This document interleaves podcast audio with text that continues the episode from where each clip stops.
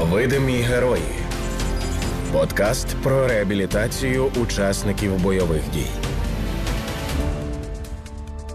Вітаю всіх на громадському радіо. Я Тетяна Трощинська. Це проект Видимі герої про героїв війни, які втратили кінцівки і вчаться жити з протезами. І це відверта розмова з експертом, ветераном війни, уповноваженим представником президента України з реабілітації учасників бойових дій Вадимом Свериденком. Насправді в багатьох випадках бійцю навіть треба побути десь одному е, з фахівцем, е, як я кажу, провітрити мізки.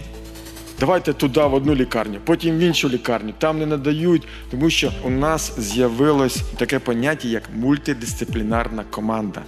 Ми завжди ставили, а як нам достукатися до тих бійців, які в дальніх селах? Видимі герої. Відверта розмова про живих героїв воїнів, які зараз захищають Україну на протезах, і про тих, які втратили кінцівки та вчаться жити заново.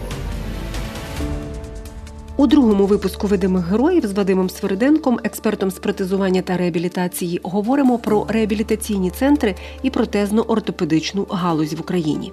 Я почну з думки про те, що людина, е, що її завжди підтримують рідні стіни, і найкраще, коли навколо близькі, і якщо людина поранена, то її краще додому, і там її вилікує рідне середовище. От не погоджуюсь з вами. Ви знаєте, знову ж таки, тут треба підхід психолога. Е, психолога і часу. Насправді, в багатьох випадках е, бійцю навіть треба побути десь одному е, з фахівцем. Як я кажу, провітрити мізки, зібратися з з думками, але дати можливість проговорити з сім'єю. Навіть якщо він дуже далеко, комунікація не має бути втрачена. Сім'я має подивитися, в якому стані е, боєць, і психолог має зробити висновки і з цього побудувати відновлення, реабілітацію. Тому що ми всі знаємо, що реабілітація це на що? Це відновлення як фізично, так і психологічно, і психіатрично. І тут однозначно е, має спрацювати як психолог і психіатр. У багатьох е, центрах закордонних вони працюють паралельно. От, е, Тому що різні випадки, а хтось е, в своїх думках так заглубився, що ці думки треба дістати, щоб вони не стали небезпечним для суспільства і для себе. Я погоджую, що сім'я має бути завжди поруч. У мене, мабуть, мій приклад, якби не моя сім'я, мабуть, я не був би зараз в такому гарному стані, тому що якраз за рахунок моїх друзів, моєї е, сім'ї, я, мабуть, зараз такий розумний. Тому що для мене це була колосальна підтримка насправді. Зараз мій товариш, друг дитинства, який Ну, я перший пішов в АТО, він весь час ходив, щоб його взяли. І коли зі мною це трапилось, він, знаєте, кожен день до мене приходив, а потім просто пішов в воєнкомат і сказав: Я не вийду, поки ви мене не заберете в АТО. Це в нього така помста була. Забрали? Так, забрали, забрали. Він уже другий. Е, він там тоді рік відслужив, це був 16, й рік, а зараз він знову на передовій, знову там і дуже важких боях. Тому сім'я це важливо, але наскільки доступ до бійця це має визначити психотерапевт, попрацювавши як з сім'єю, так і з бійцем. Тоді переходимо все-таки до більш професійної допомоги. Так тут і тут важливо нам зрозуміти, є система, тобто є головне медичне управління Міноборони, так і це е, військовий госпіталь, куди, наприклад, може потрапити людина. Так. Скільки вона перебуває, е, як це все відбувається? Чи потім на реабілітацію, наприклад, людина може потрапити у якийсь там, я не знаю, цивільний санаторій? На сьогоднішній день ми знову повертаємося до того, що у нас е, логістика змінилась, тому що ми втратили ці всі наші, всю нашу інфраструктуру, особливо якщо взяти східну частину. І ми втрачаємо, ми кожен день чуємо ці удари, і куди завтра прилетить, ми не знаємо. Тому тут на сьогоднішній день задіяні всі лікарні. Я можу сказати, як це працювало до 24 числа, е, насправді, тому що логістика була абсолютно абсолютно різна. Після реанімації вже потрапляли в звичайне відділення, на себе брали вже тоді роботу інші фахівці, і вони е, працювали до того рівня, коли дійсно вже, е, ну скажімо, пацієнт. Міг ходити, міг вже рани зажили, і далі вже йому ну, не було що робити в шпиталях е, в різного, ну знову таки різного типу. І він, вони потрапляли у наші військові реабілітаційні центри. У нас на той час, вже після 17-го року, у нас з'являлися вже такі реабілітаційні центри для бійців з ампутаціями, для бійців з нейротравмами. Я не скажу, що там був самий високий рівень, але коли вони з'являлись, ви не, не уявляєте, як всі люди видихали з полегшенням, тому що ми знали, куди бійця відправляти, а не давайте туди в одну лікарню, потім в іншу лікарню. Там не надають, тому що у нас з'явилось таке поняття, як мультидисциплінарна команда. Я як згадаю, коли бійців кидали з одної лікарні в іншу, з одного відділу в інше, і це дійсно було дуже важко. А коли у нас з'явилось, коли в одному в одній лікарні, в одному відділенні у нас з'явилось багато фахівців, які брали на себе відповідальність і відпрацьовували це питання, наскільки у нас виросла ця допомога, яку треба було ще з самого початку давати.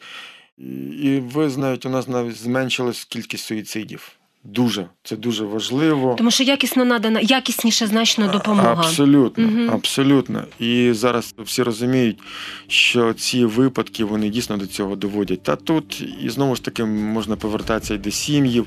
Чим якісніша буде допомога, тим і розлучень буде, сім'ї будуть менше розвалюватись. І це говорить Вадим Свериденко, експерт із протезування та реабілітації учасників бойових дій. Видимі герої. Авторський подкаст Тетяни Трощинської на громадському радіо. От я скільки з бійцями зустрічаюсь, я дивлюсь, який його стан, і розумію, що він іще воює. Він спить важко він е, може прокидатися під ліжком. Ось Кожен звук це в нього бойова готовність. Якщо там, знаєте, кажуть, о, там тисячу допомогло, а десятьом не змогли, але це відсотки, які кажу, почекайте, почекайте. А ви хотіли б стати на місце цих десяти?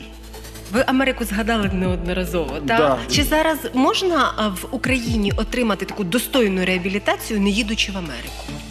Я Тетяна Трощинська, і це проект Видимі герої про героїв війни, які втратили кінцівки і вчаться жити з протезами. І ми говоримо з експертом, ветераном війни, уповноваженим представником президента України з реабілітації учасників бойових дій Вадимом Свириденко. Ну, уявіть, людина, вона ще не вийшла з стану війни. От я скільки з бійцями зустрічаюсь, я дивлюсь, який його стан, і розумію, що він іще воює. Він спить важко, він е, може прокидатися під ліжком. Ось Кожен звук е, це в нього бойова готовність, і це все на, на нервах. Зараз вже є новий проект, який називається Соціальні менеджери. У 64 об'єднаних територіальних громадах Рівненщини працюють люди, які опікуються ветеранами, що пішли з цих ОТГ на війну, родинами загиблих, їхньою соціальною реабілітацією. Там надаються людям місця для роботи, і які тим самим допомагають їм стояти на ногах, бо після втрати сина, батька чи інших рідних вони знаходять сенс у житті, коли допомагають іншим, в тому числі. Вадим Сверденко каже, що цю програму сподіваються реалізувати як національну. Зараз вона проходить комісії, тривають обговорення, але головне, що процес розпочали. І зараз ця програма входить у загальну програму надання допомоги ветеранам. Мабуть, може наперед скажу, є нові програми соціального менеджменту. Угу. Що це таке? Це люди, які знаходяться в ОТГ, але відповідають за кожного ветерана за кожну сім'ю, яка втратила е, бійця. Чоловіка, ну от я вже півтора роки працюю З, по цій програмі з в Рівенській області там 64 ОТГ, і в кожній ОТГ людина, я, яка є навчена, яка е, проходить курси в університеті. Я навіть хочу сказати, є Острозький університет. Мгм. Мені дуже приємно, що там люди і фахівці працюють над цим, вже кандидатські пишуть насправді. І, і ці фахівці е, у нас, які працюють по ОТГ, от вони зняли такий гострий період, тому що вони навіть знають, чим боєць дихає, які зміни. І вони комунікують е, з тими центрами з усіма. І вони там, от спілкуючись з бійцем, ну, по-перше, вони знають, які, які куди документи подавати, допомагають. Боєць не нервується абсолютно, йому йде допомога. Ми завжди стає ставили, а як нам достукатися до тих бійців, які в дальніх селах?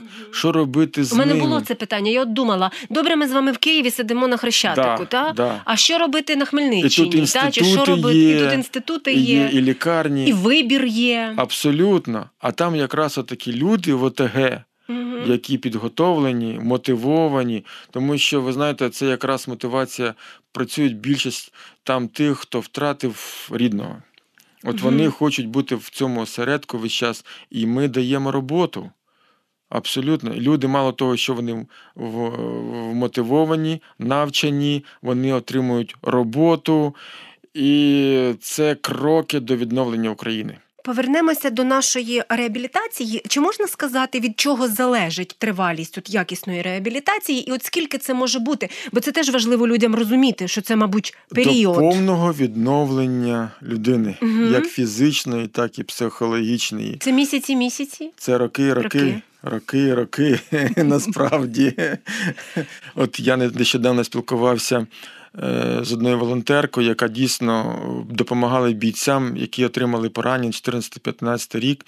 Вона каже: подивися, наші хлопці на візочках, як вони адаптувалися, як вони рухають, у них все сім'ї, вони навчаються, вони працюють.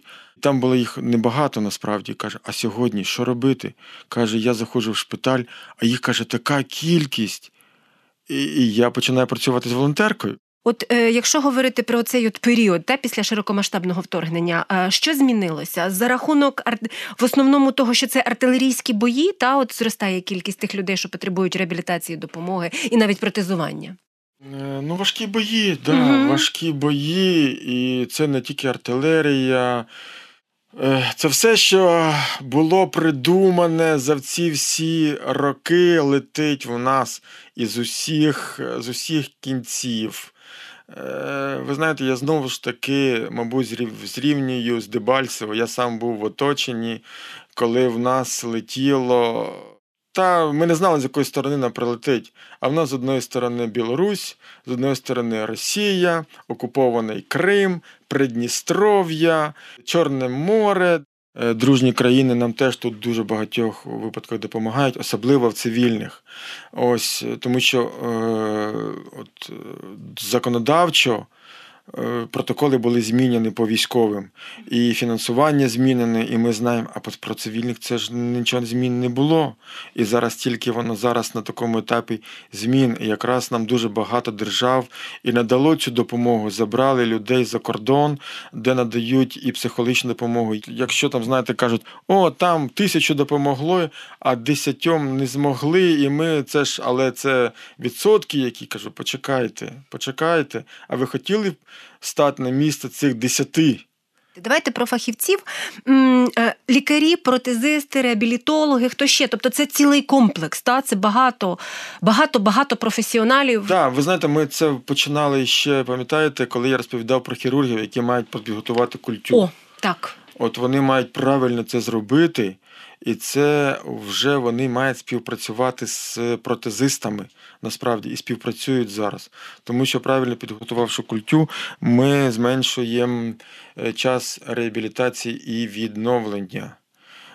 От, і це ж знову ж таки мотати культю, е, культиприймачі і робити, змінювати. На сьогоднішній день, от здається, в нас війна.